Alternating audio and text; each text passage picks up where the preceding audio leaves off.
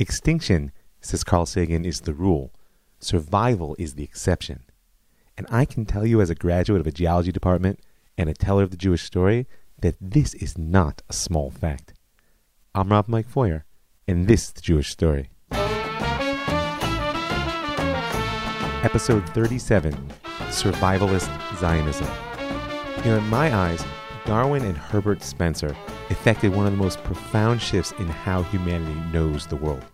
Because the consciousness that evolutionary thinking offers in the biosphere, in the world in which we actually live, are as fundamental as they are revolutionary. And their potential implications for sociology and history, how we live in that world, are just downright frightening. Now, the Nazis and their eugenics were without question the most self conscious and extreme application that any society has ever seen of biological evolutionary approach toward social construction. And that's what makes them really the quintessential modern evil. But at the same time, they were the most primeval expression of the dark gods in man, of that lust of the barbarian horde to conquer and consume. But no matter how we paint them. Through the Shoah, the Germans wrought a great selection on Am Yisrael, one that was really exceeded only in our history by the four fifths that our sages teach us didn't make it out of Egypt. Now, before the war, we know that there was a rich conversation going on, particularly amongst the Jews of Europe, over where does the future of Am Yisrael lay. And it's important to remember that most of Am Yisrael was not sold on the Zionist dream, not even to the very end and thus the relative handful that made it to the land before the gates of Europe were shut. Now, back in Europe, the Bund Socialists were, for some time, the numerically largest group, and the rest were split between nationalists of various sorts, Zionists, of course, chief amongst them, communists, traditionalists, assimilationists, and lots and lots of very poor people just trying to feed their families. But once the slaughter had ended, one third of world Jewry had been destroyed. And that wasn't just any third, it's more than the numbers.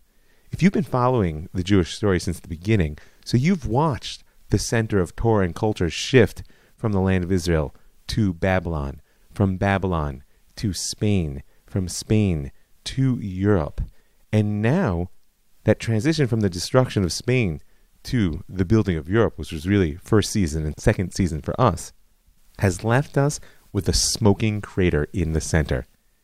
And that part of Am Yisrael that was directly in the path of the meteor has basically been broken into three pieces.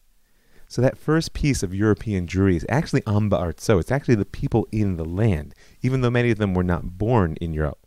Because they've now seized a very important role in the Jewish story. First of all, abundantly confirmed that the Zionist instinct about the future of Jewish life in Europe had been sound. Remember, since Herzl, there's been an awareness of a tidal wave of Jew hatred lurking just below the surface of society in Europe that had served as a motive force for both political and pragmatic Zionism, not to mention Jabotinsky and the revisionists, who he's been screaming from the rooftops forever. But none of them could have possibly known how right they would be. And if you want to get a sense of the really chilling depth of their premonition, go back and listen to the first few minutes of episode one of this season and see what the Maharsha said to the Jews of Poland about what they could learn from the story of the Gemara in Baba Batra. That's your homework. But for now, the worst fears of the Zionists had been proven true, though only Uri Zvi Greenberg, the poet prophet, could have possibly guessed at how dark they would actually be. But, in a strange and perhaps uncomfortable way, the disaster of Europe was also their great evolutionary opportunity. Because the arguments that had divided European Jewry weren't over, as we can see just looking around us today, but most of its voices were gone. Think of it as the Jewish intellectual and spiritual biosphere that gets hit by a meteor. It's not like everything died. I mean, thank God our brothers and sisters of the earlier dispersions of our history are scattered all over the world particularly in North Africa and the Middle East. And it's not for naught that they're playing an increasingly important part of the story right now. But in 1945, so much was wiped out. And into that cultural and conceptual vacuum that was left by the Nazi mass murder, Zionism will flourish. Its adherents right now at this point in our story are the majority of the Jewish population in Eretz Israel, virtually holding all the reins of power that the British haven't kept tight to their own chest. And though the 600,000 or so Jews that are in the mandate at this point will only be 6% of world Jewry by 1948, they're going to play an outsized role in the coming chapters of the Jewish story, as, by the way, those who choose to return to Zion always have in this story. And though it is an important question that we're going to return to, whether the traits, cultural, biological, or otherwise, that push people to jump ship from Europe early and allow them to take root and fight to hold the land and survive are the same traits you want running our country right now. At this point of our story, the future of Zionism is looking bright. And I just have to note, for the sake of our particular location in the narrative, the political impact of the extermination of European Jewry will have a very specific application to the ongoing struggle between the labor and revisionists within the Zionist movement. Because the millions that Jabotinsky and Begin represented at that last Beitar conference in Warsaw in 1938 are no more. And so labor Zionism's dominance within the life of the Yishuv, of the community in the land of Israel, will now be all but a dominance within Zionism altogether. So that's the first third, and those millions of Beitaris are gone. But of course, their remnants represent the second piece into which Am Yisrael was split by the Shoah, the survivors.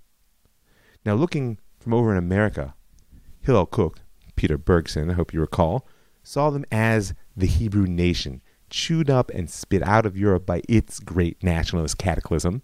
And we're going to speak in coming episodes about how exactly Hebrew nationalism was forged and what it was forged into in these the hottest fires the earth had ever known. But for now, in Bergson's eyes, the survivors were destined to join with the Hebrews of the Mandate and to evolve together into a new national identity of a people in its land, something that would be wholly other than the religious identity of exile that had preceded it. And if you don't really get what I'm talking about, substitute Israeli for Hebrew and read the news today about the gap between the Jews of here and there, and you'll get the picture of what he saw coming. Now, the Zionists in Eretz Israel saw these survivors as potential population, because even in their decimated, or more properly, tertiated, right, a third were gone, numbers, the huddled masses of the displaced persons camps of Europe could still tip the scales in favor of that longed for Jewish majority within the mandate. And the Zionists saw every able bodied man no matter how racked right now by disease and starvation, as a potential soldier in the conflict sure to come. Don't forget that in the Warsaw Ghetto, where after the liquidation it was really only the young and strong who survived, the fight was to the end. And if they weren't the fittest, then who was? And how do the survivors see themselves?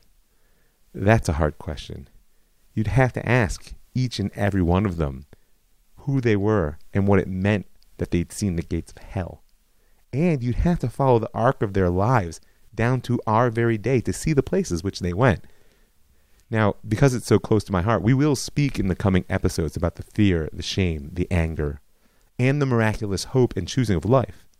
But for now, here at the end of the war, the immediate question that weighed on this second piece of European Jewry was where to go the general momentum of refugee policy in Europe in the immediate wake of the war was repatriation. We were sending people home, and the Jews were no exception in that, except for the mass majority, returning home wasn't even an option.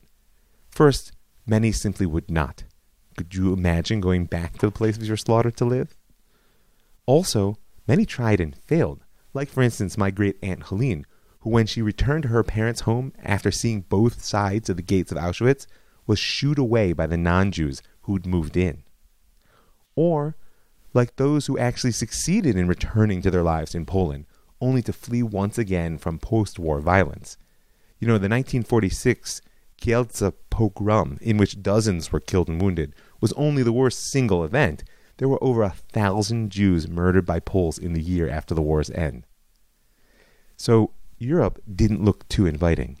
Now, many will make it to the Americas, and those that do will make a vast contribution to American Jewish culture, as I'm sure many of you listening know. Their story lies further ahead in season three. For now, Jacob Trobe, the first JDC Joint Distribution Committee representative to arrive in Bergen Belsen, estimated that 80% of the survivors wanted to leave immediately for the land of Israel. And the truth is, no one doubted this. Ben Gurion was the first official Zionist leader to visit the DP camps, and when he did, he got there just as the quota of 75,000 Jews over five years that had been promised by the 1939 White Paper, promised or stipulated, probably better, was used up. And he was coming on the wake of a Jewish agency declaration that the British blockade of Eretz Israel, continuing even after the war, was tantamount to a death sentence upon these liberated Jews still languishing in the internment camps of Germany. So he saw the brutal truth with his own eyes, and he left with the certainty that at least 80% of the survivors wanted to come home. And what's just as important, or perhaps more so for our story, he saw that nearly 100% agreed with him when he said, quote, Hitler was not far from Palestine. There could have been terrible destruction there, but what happened in Poland could not happen in Palestine. They would not have slaughtered us in synagogues. Every boy and girl would have shot at every German soldier. Do you hear it? There's a new type of Zionism coming to the surface. Let's call it survivalist Zionism. And it's going to prove an all but unstoppable force. And by the way, survivalist Zionism will have its impact on American Jews as well, those who don't feel the flames of Europe or the war of the Middle East. And they're the third piece into which European Jewry has been broken post Holocaust. And we mentioned a bit of the story of the complex relationship to the Shoah happening within American Jewry in the last episodes, and that is only going to deepen as they absorb so many of the survivors. But no matter what you think about the reaction of American Jewry actually during the Shoah, we can all agree that they've been on spilkas, they've been sitting on pins since word of the final solution first reached them, as have been the Zionists in the land, although they had the outlet of war against the British to at least focus on. But with the end of World War II, the moment of truth has come. What do the Allies really think? All the claims that the only solution to the Jewish problem, aside from the final one, was to win the war against the Nazis are now going to be put to test okay, they won. Now what? And the survivalist Zionism that emerges from the flames of the Shoah is going to play a large part in the decisions to come. As the evidence of the extent and horror of the Shoah percolated into public consciousness outside of continental Europe, sympathy for the Zionist cause began to grow throughout the Western world, and in particular in Great Britain. When films of the liberated camps reached London just as the war ended, their public viewing actually broke all previous box office records. Imagine it lines stretching for blocks late into the night as people come one by one to witness what the incomprehensible actually looks like. And think about this as they left the theaters, a sense that the Jews had been abandoned through the collective will of government began to arise with all these individuals who saw those undeniable horrors on the screen.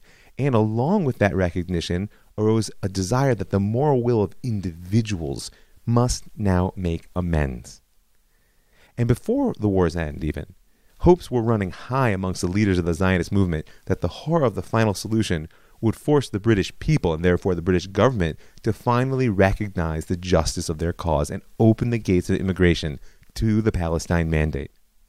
The Labour Party, in particular, which counted many Jews in its ranks, was extremely encouraging of this dream. At the 1944 party conference, the hall rang with emotional calls for a Jewish state. And the growing evidence of the extent of the Nazi murder, along with significantly the Soviet Union's then strong endorsement of the Zionist cause, gave the idea of a Jewish socialist state rising from the ashes of Europe a revolutionary, if not messianic, glow. That very same year, 1944, the party executive actually argued for a transfer of the Arabs out of the mandate in order to make way for the Jews post war. Quote, let the Arabs be encouraged to move out as the Jews move in. Let them be compensated handsomely for their land, and let their settlement elsewhere be carefully organized and generously financed. The Arabs have many wide territories of their own. They must not claim to exclude the Jews from this small area of Palestine less than the size of Wales. You may think of it as a dark right wing fantasy now, but population exchange was first mooted by the Peel Commission back in 1937 and was presented as the most feasible approach to ending this conflict within the mandate. And don't forget, in a decade that witnessed the expulsion and integration of millions of people through the splitting of Pakistan and India, through the splitting of North and South Korea, and of course the Germans driven out of Czechoslovakia post war, not to mention tens of millions of war dead and displaced. This notion appeared not only feasible but logical as well. But no matter, because it was not to be. The hopes of a Zionist wave washing over the British government, along the lines of the one that brought about the Balfour Declaration and the Anglo Zionist alliance in the wake of World War I, died quickly. In 1945, Clement Attlee was the head of the Labour Party. It was he who brought Labour into Churchill's unity government in 1940, and he'd served as deputy prime minister since 1942. Now, during the war, Churchill was the undisputed head of the nation. He took center stage in diplomacy, military policy, broad social issues. That's what people picture his voice, his face. But Attlee was actually its hands and brain, working tirelessly backstage on all the details and organizational work of making that vision happen in Parliament. And with Germany's unconditional surrender on May 8, 1945, the coalition government in England was dissolved. And only two months later, Attlee swept Churchill from office in a completely unexpected landslide victory. Actually, the 12% national swing from conservative to labor remains to this day the largest ever achieved by any party at a general election in British history. So during the campaign, Labour promised, pledged even, to revoke the white paper and permit the survivors to immigrate without delay. They also promised to finally act toward the establishment of a true Jewish national home, which was, after all, the express purpose for which they'd received the mandate. But this landslide victory ended that talk. Once installed, the new Labour government declared that there would be no changes in Britain's foreign policy nor any concessions in regard to Jewish immigration to the Palestine Mandate. The new prime minister knew full well that campaign promises are one thing, imperial interests are entirely another. The Jews may have helped Attlee get elected, but he needed the cooperation of the tens of millions of Arabs and Muslims in his empire in order to rule. Now, in general, Attlee did not define himself as a Zionist unlike certain of his predecessors. In his eyes, the Jews in Palestine were not an emerging nation to be fostered toward independence along the model of the other national groups demanding such a thing in the wake of the war. They were part of world Jewry, a cluster within a dispersed religious group without national status. After all, as he pointedly asked, how many British Jews were really ready to pick up and move to Israel? And in order to enact this new foreign policy in general and the Palestine policy in particular, Attlee appointed Ernest Bevin as his foreign secretary. And the mandate was transferred de facto from the aegis of the colonial office to that of the foreign office, which already heralds big changes to come. Now, Ernest Bevin is one of those historical figures that the Jews love to hate, and in truth, he may deserve it. Born in a poor village in Somerset, England, Bevin worked his way up from laborer to lorry driver to organizer to founding leader of Britain's largest train union. But, lest you characterize him overly quick, Bevin was no leftist. He had an almost obsessive opposition to communism, and some say due to its nature as a Jewish plot against Britain. And therefore, his right wing labor stance made him the perfect partner for Clement Attlee, both during the war, where he served as Minister of Labor, and now when Attlee was prime minister as foreign secretary. Bevin's Palestine policy was based on two premises. First, nothing should be done which might set the Arab world against the British Empire and the West in general. And that wasn't just cold imperial interest, it was Cold War thinking. It's important to note that Bevin could rightly be called one of the architects of the Cold War. His advocacy led in a large part to NATO, the North American Treaty Organization that was founded in the wake of the war, and he pushed a militantly anti communist stance within the British Parliament. So, In his eyes, the Arabs could not be lost as allies in the global struggle that was now taking place with the Soviet Union in particular and communism in general. So that's one piece. The other piece is that Bevin believed that Palestine was not the solution to the Jewish problem. He felt the Jews should stay in Europe and thus do their fair share in the reconstruction, by the by. And in that light, it's important to note that Bevin was also a driving force behind the Marshall Plan, that massive structure of aid to post war Europe for rebuilding. So that was Bevin's policy. Number one, don't rock the boat with the Arabs and Muslims. Number two, the Jews belong in Europe. And in order to make this happen, aside from the Zionists, who were advocating on the world stage for repatriation to the land of Israel and militarily attacking the power symbols of the empire on the ground, Bevin had only one problem, and that was the United States. By the end of the war, the Zionists had fixed on the demand of the immediate permission for 100,000 refugees to come into the mandate. And U.S. President Harry Truman, who took over at Roosevelt's death during the last months of the war, had been convinced by the Intergovernmental Committee on Refugees that this was what the people in the DP camps actually wanted, and lo and behold, it mattered to him where they wanted to go. Suddenly, Clement Attlee and Ernest Bevin were between a rock and a hard place.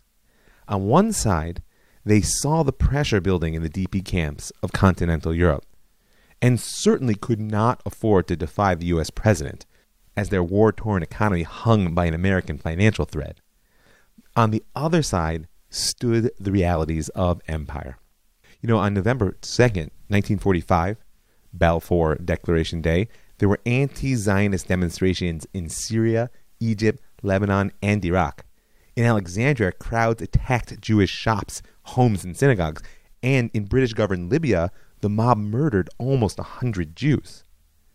So Bevin's hoped that the Jews would play their part in the reconstruction of Europe as a whole and not, quote, overemphasize their separateness from other peoples fell completely flat in the ears of the Americans. And furthermore, the underground war, which is growing in Palestine, as we'll speak about, is threatening to explode. He's got only one hope at this point, and that is to make Palestine someone else's problem. And so, the Anglo American Committee of Inquiry was born.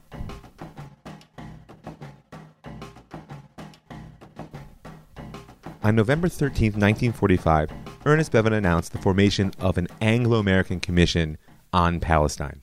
And a few months later, six Americans and six Britons, each chosen by their government and awkwardly called the Twelve Apostles, gathered in Washington, D.C. to receive their charge.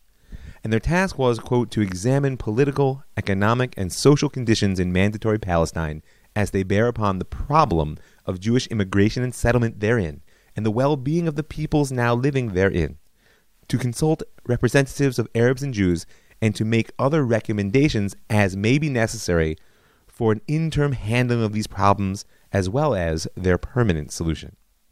This was to be the solution, the permanent solution to the Jewish problem. And in launching the committee, Ernest Bevin made clear the British governmental policy toward Palestine before they even began. Number one, Britain aimed to give up the mandate as soon as possible in favor of an international trusteeship, as they called, which after time would evolve into a Palestinian state, specifically Palestinian and not Jewish. He told the Jews that the whole world was in shambles in the aftermath of the war and warned them not to try and, quote, push to the head of the queue, lest they provoke an anti Semitic reaction. And, last but certainly not least, Bevin declared that there would be a cap of 1,500 immigration permits per month in the meantime. These statements amounted to a prejudicing of what the committee might even see, much less recommend. And they so provoked the Jewish agency that they formally endorsed illegal immigration, which up until now they'd only clandestinely aided, as a response. So the committee toured the DP camps, traveled to the Middle East to hear testimony from Arabs, Zionists, and British representatives, collected massive amounts of documentations. And unlike previous commissions, which the Arabs of the Palestine Mandate had often ignored or just rejected out of hand, this time the Palestinian Arab Propaganda Agency, the Arab Office, submitted a three volume survey entitled The Problem of Palestine. Maybe it's that Haj Amin al Husseini and his radicalism had been totally wiped away by their association with the Nazis. But anyway, this survey warned the committee against regarding, quote, Jewish colonization in Palestine and Arab resistance to it in terms of white colonization of North America and Australia and the resistance of the indigenous peoples there. So, aside from the ominous implication that the Jews were aiming to wipe out the natives, as in sad honesty was done in the Americas and in Australia, this statement exposes the entire model of how the Arabs viewed the Zionists as nothing more than European colonizers and rejected out of hand any indigenous ties the Jews might happen to have to the land of Israel. So the Arab office also asserted that any alleged prosperity that the Jewish influx might bring, which had been a big selling point of the Zionists for almost a hundred years, would never persuade the Palestinian Arabs to acquiesce to their dispossession, as Zev Jabotinsky had warned in his essay The Iron Wall back in 1923 you can't buy a man's homeland. But not to be outdone, the Jewish Agency submitted a thousand page volume entitled The Jewish Case Before the AAC of Inquiry on Palestine. The focus was on Zionism's role as a bearer of enlightenment and progress in a backward region. It was, of course, supported by reams of statistics and graphs and by tours of the countryside. The Americans, in particular, were deeply impressed by what the Zionists had done for the country. One of their committee members later wrote I left Washington pretty strongly anti Zionist. But when you see firsthand what these Jews have done in Palestine, the greatest creative effort in the modern world, the Arabs are not equal to anything like it and would destroy all the Jews had done. This we must not let them do. There you can hear the roots of today's Hasbara, today's Israel advocacy, right? Sure, it's a morally complicated situation. But have you seen the cherry tomatoes we grow? And the new Intel Research Lab? And the pioneering spirit? But Zionism's appeal to the American imagination was more than its sort of can do capacity. As another committee member, Frank Buxton, said, How my Vermont father would have been amazed at the greater deeds of the Palestinian Jews. I came away from those farms less cocky and more humble, and not quite so certain that American pioneers left no successors. So the committee read, talked, traveled. They even visited Abdul Aziz ibn Saud, the Saudi king whose family had recently taken over the Arabian Peninsula, who warned them that the Jews are our enemies everywhere. Now, could you imagine a more overwhelming task? There's a reason that every effort for the last hundred years to bridge the gap between Arab and Jew in the land of Israel has failed. But in the end of the day, it was the plight of the Jewish refugees, the survivors of the death camps, now huddled in the DP camps, that tipped the scales. Richard Crossman, a leading academic appointed by Prime Minister Attlee himself, and therefore not an advocate of the Zionist cause, put it this way in the end. What stuck in my gullet was the idea that British troops should be used to hold the Arabs down while the Jews were given time to create an artificial Jewish majority. Sure enough, I did at last come to the conclusion that the injustice done to the Arabs by dividing the country and permitting the Jews to achieve a majority in their portion would be less than the injustice done to the Jews by implementing the 1939 White Paper. But this was a complicated, terribly difficult decision to reach. So, the committee in the end did indeed reach a decision. They rejected partition as unworkable recommended actually independence when it was feasible within a binational framework and called for United Nations trusteeship in the meanwhile. But in the more immediate, they called for immigration of 100,000 displaced persons as rapidly as conditions would permit, as well as an annulment of the regulations that restricted Jewish purchasing of any land within the mandate. But there was to be no joint Anglo American solution to the Jewish problem, the Jewish Agency greeted the report with limited approval, as it seemed to deny a Jewish state, but they in particular endorsed the immigration recommendation. The Arabs rejected it out of hand, and there were even riots in Baghdad, Palestine, and Beirut. Now, Bevin had told the committee that he would accept their decision if it were unanimous, which it was. But he and Prime Minister Attlee opposed any mass immigration until the underground movements of the Yishuv were disarmed. And as we'll soon see, The report did not even slow the rising tide of the revolt against the British power in Palestine. They weren't about to give up their arms. So the British struggled to make the mandate a joint responsibility, threatening to reject the report altogether unless its implementation rested on military and financial assistance from the U.S. Meanwhile, the United States War Department estimated that an open ended U.S. troop commitment of 300,000 personnel would be necessary to assist the British government in maintaining order against an Arab revolt. Can you imagine the cost of logistics? As we'll see going forward in the story, it's not a small part of the Zionist victory. And so, even though the committee's plans spawned further plans down the road, like the Morrison Grady plan for federalization, the realities of the U.S. government's desire to rapidly demobilize its citizens still under arms meant that American might would not make it happen. Instead, Truman formally enunciated U.S. support for partition and Jewish statehood, and he called for an immediate start to significant immigration. It was increasingly clear to Attlee and Bevin that without American support, their position in Palestine was untenable, and that support was not going to be forthcoming. Meanwhile, the pressure of the Arab street grew, as did Britain's costs in blood and treasure as the underground war progressed.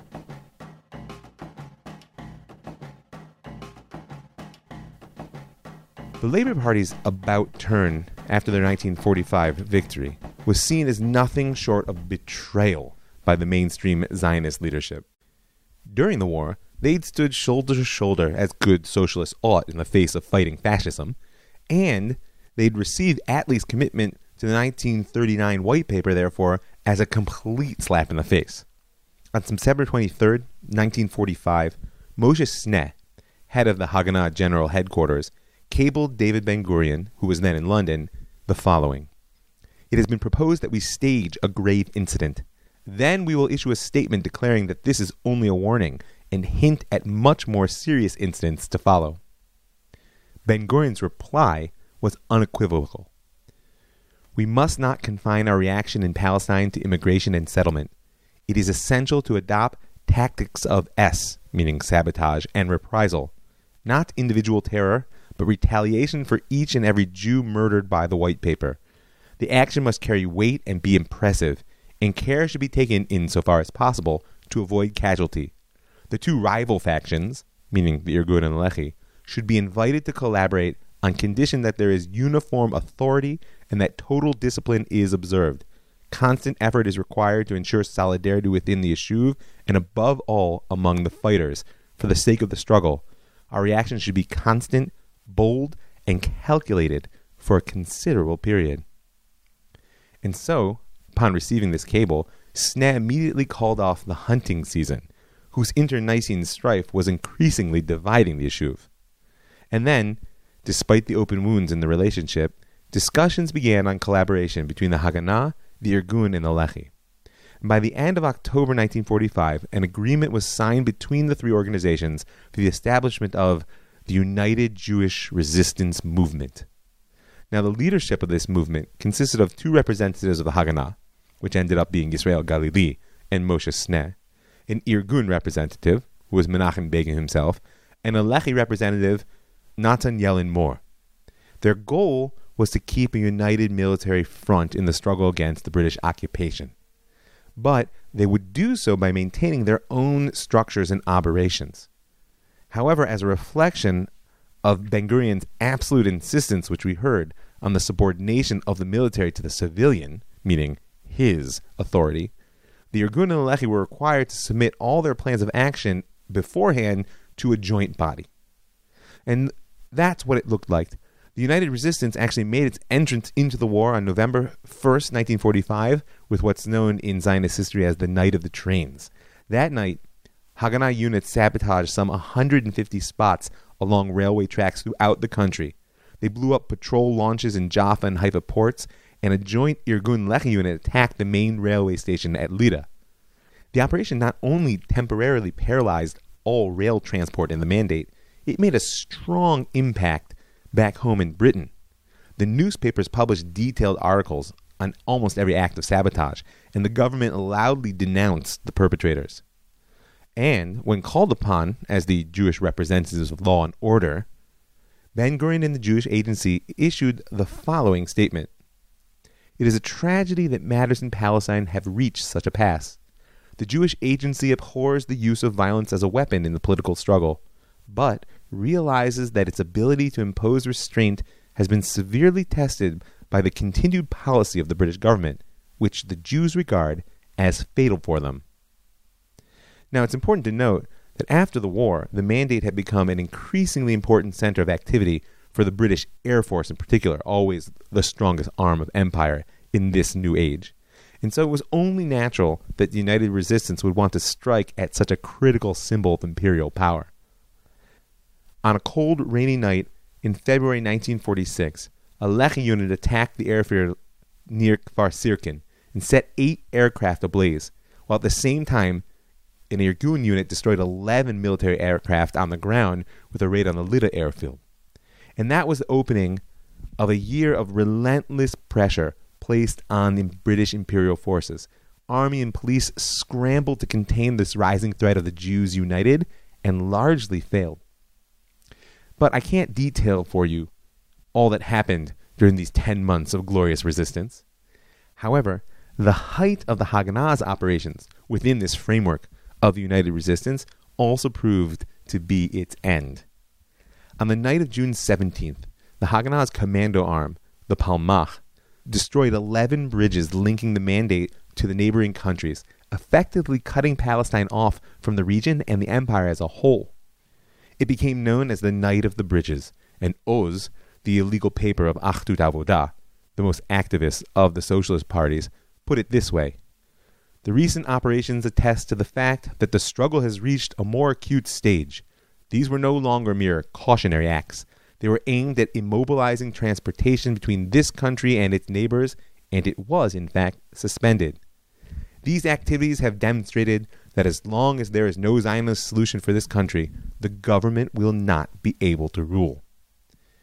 Now, no empire goes down without a fight. They'll always strike back. But the powerful negative feedback cycle that Begin and the Lehi had both foreseen was already hard at work.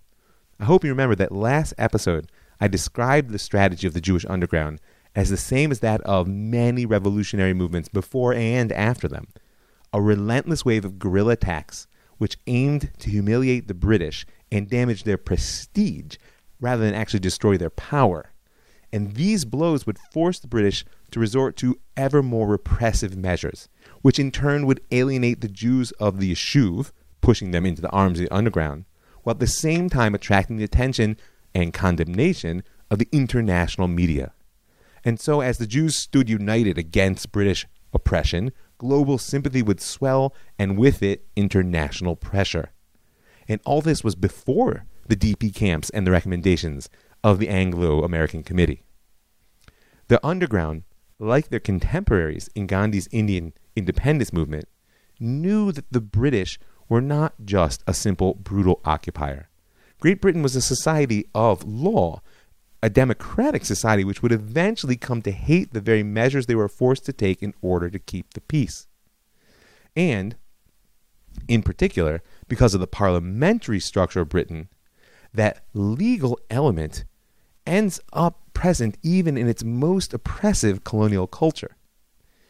We've mentioned a few times that the mandatory government had already taken major legal steps to enhance its power in the mandate during the Arab Revolt of the 30s.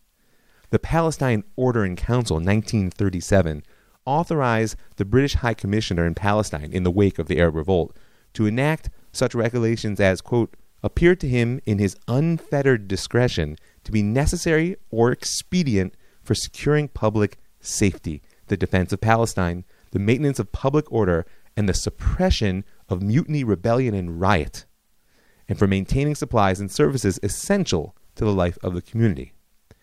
That order was a blank check to the forces of control. And the immediate result was the establishment of a military court, I think you'll probably recall, which in turn declared the shooting of firearm at any person, the possession of weapons at all, and acts of sabotage and terror to be capital crimes. Now, but we're eight years later. The Arab Revolt is over.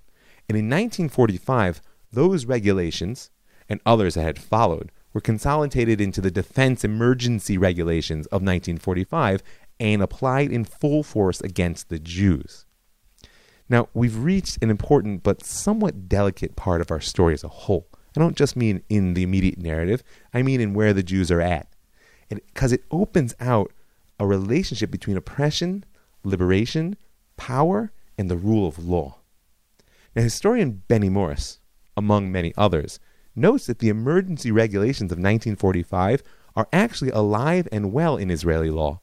As part of the Israeli army's civil administration, through which it rules Yehuda and Shomron's mechanism for rule. That's because, in this case, as in so many others, mandatory law was adopted as general law by the State of Israel. And the tools that are used to fight terror housing demolitions, censorship, extensive powers of search and seizure, administrative detention, widespread collective curfews are all deemed legal even by the liberal Israeli Supreme Court because the emergency regulations enacted by the British against the Jews back in the 40s are now applied by the Israelis against the Arabs. Now, this deserves some serious thought, particularly if you're interested how we can move as a people past the posture of occupying our own land. Now, Morris also notes, interestingly enough, that it was under the Likud governments that we'll speak about in the third season, from 1977 to 1984, which were led by underground veterans like Menachem Begin and the Lechi's Yitzhak Shamir, the use of the emergency regulations actually fell off very sharply. And I'm holding a question. Was that because Begin and his followers were deeply committed to democratic norms in a way in which perhaps the labor Zionists were not?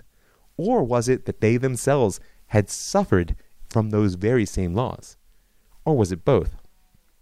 Either way, the legal framework for the application of British power was well in place by the night of the bridges, and therefore the retaliation was swift in coming.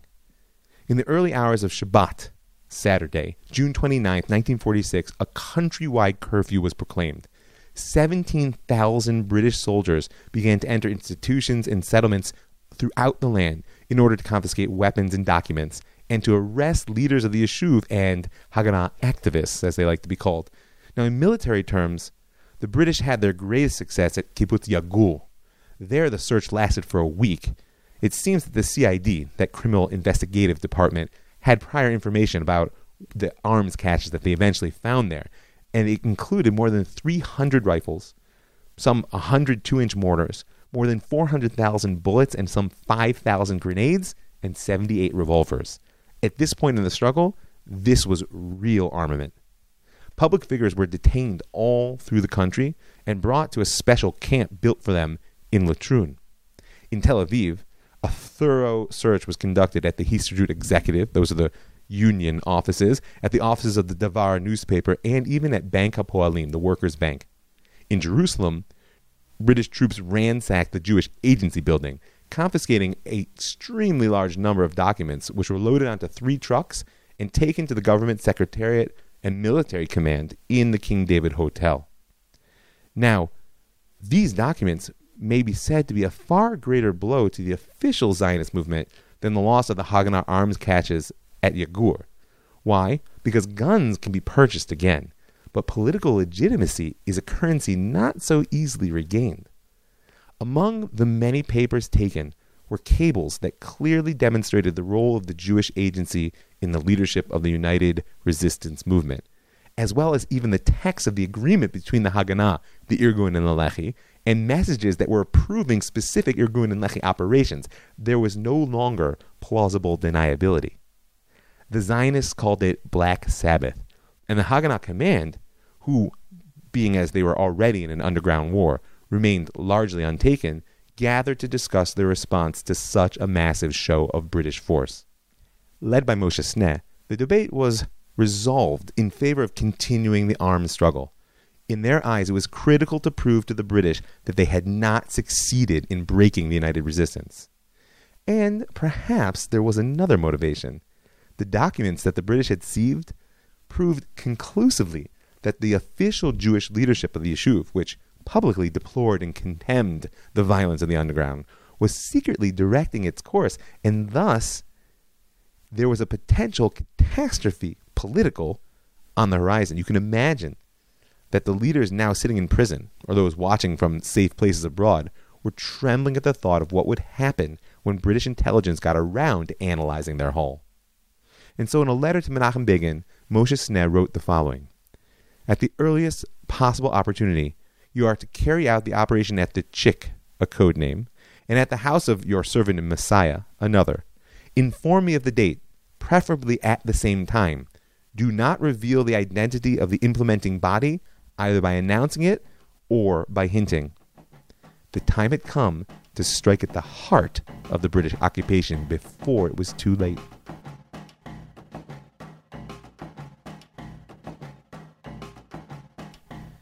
You know, the very scale and oppressive nature of the British response to the Night of the Bridges showed that the United Resistance was on the path to success.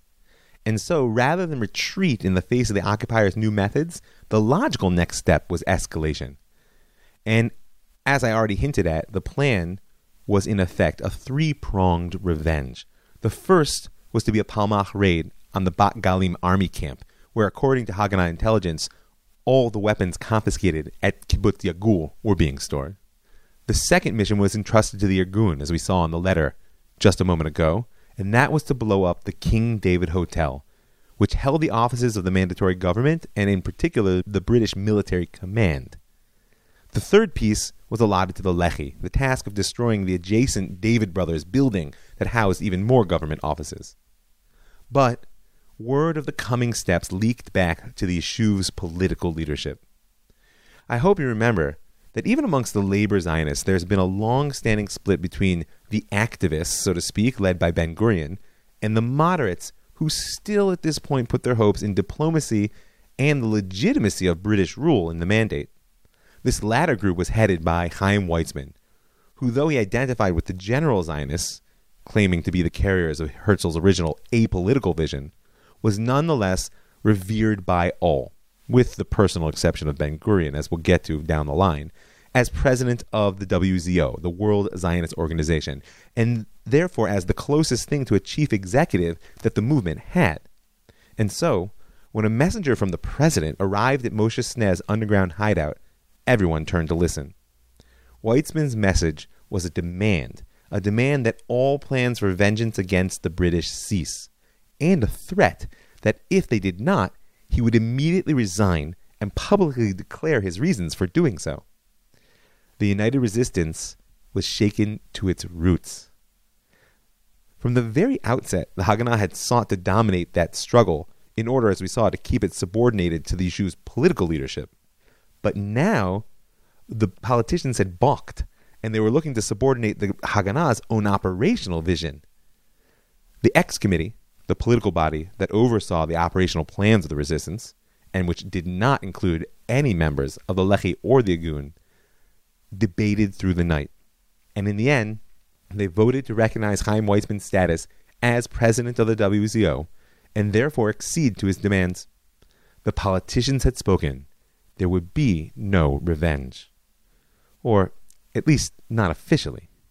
Because though Moshe Sneh resigned his post as head of the Haganah in protest to the decision, he kept his role as the liaison officer to the Irgun and the Lehi, even though, unbeknownst to them, the United Resistance was crumbling. And furthermore, he didn't inform Begin and the Lehi of the political developments within the Haganah.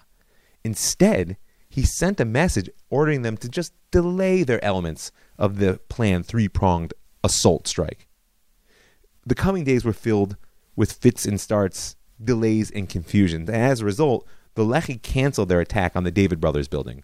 But Begin and the Irgun remained cocked and ready. Now, the King David Hotel in Jerusalem was built by the Mosseri family, wealthy, influential Jews from Egypt, and it was meant to be the finest hotel in the Middle East.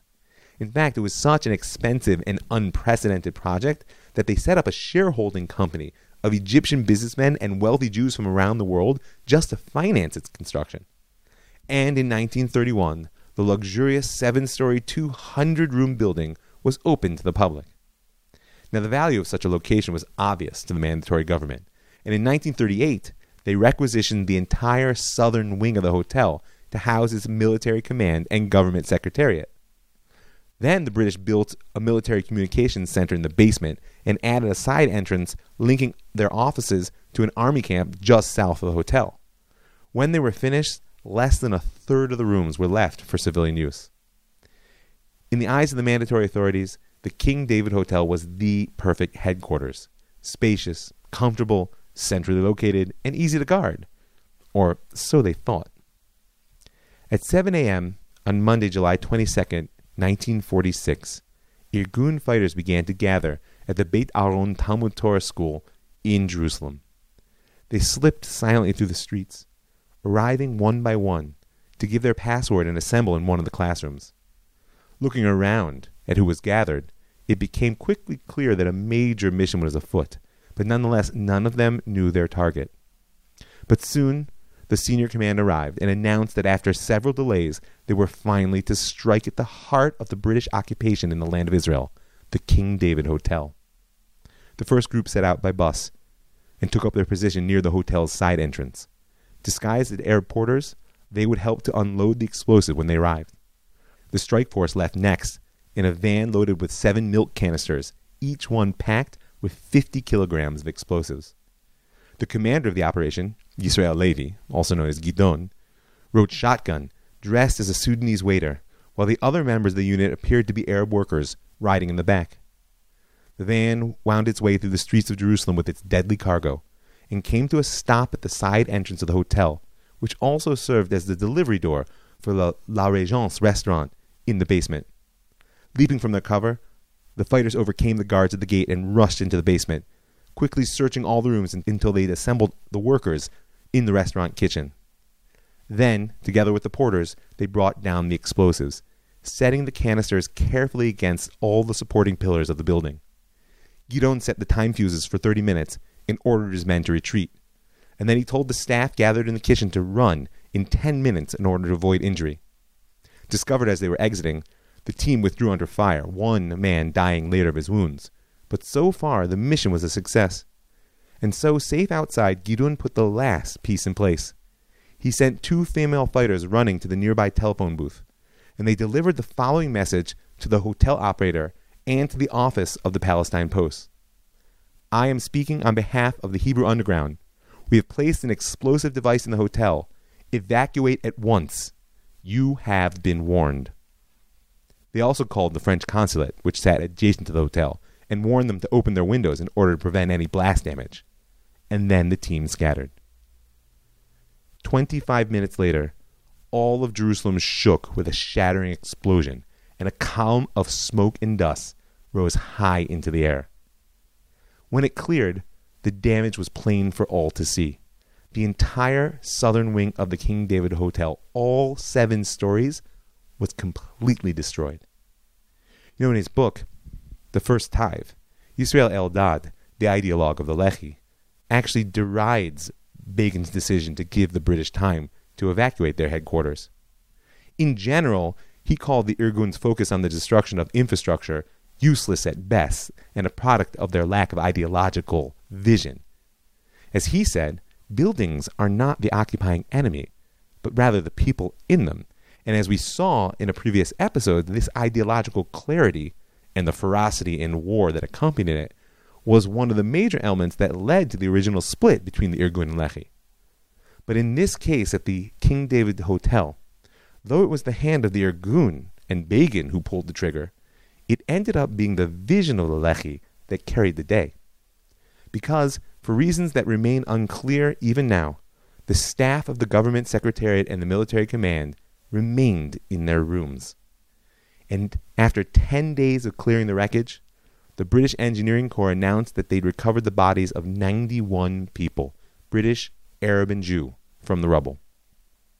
At first, the mandatory government denied ever having received any message, but testimony submitted during the subsequent investigation made it clear that a warning had in fact been given. Furthermore, the Palestine Post telephone operator attested under oath that Immediately after receiving the telephone message, she had telephoned the duty officer at the police station. And not a window of the French consulate was broken in the end. All this, combined with Israel Eldad's testimony in his book that Menachem Begin himself told him with pride that they'd warned the British, raises some deep questions about why the hotel was not cleared of people. But either way, the heads of the Jewish agency were stunned by the scale of the attack, as was everyone, and filled with a fear over a retaliation that would be even worse than Black Sabbath.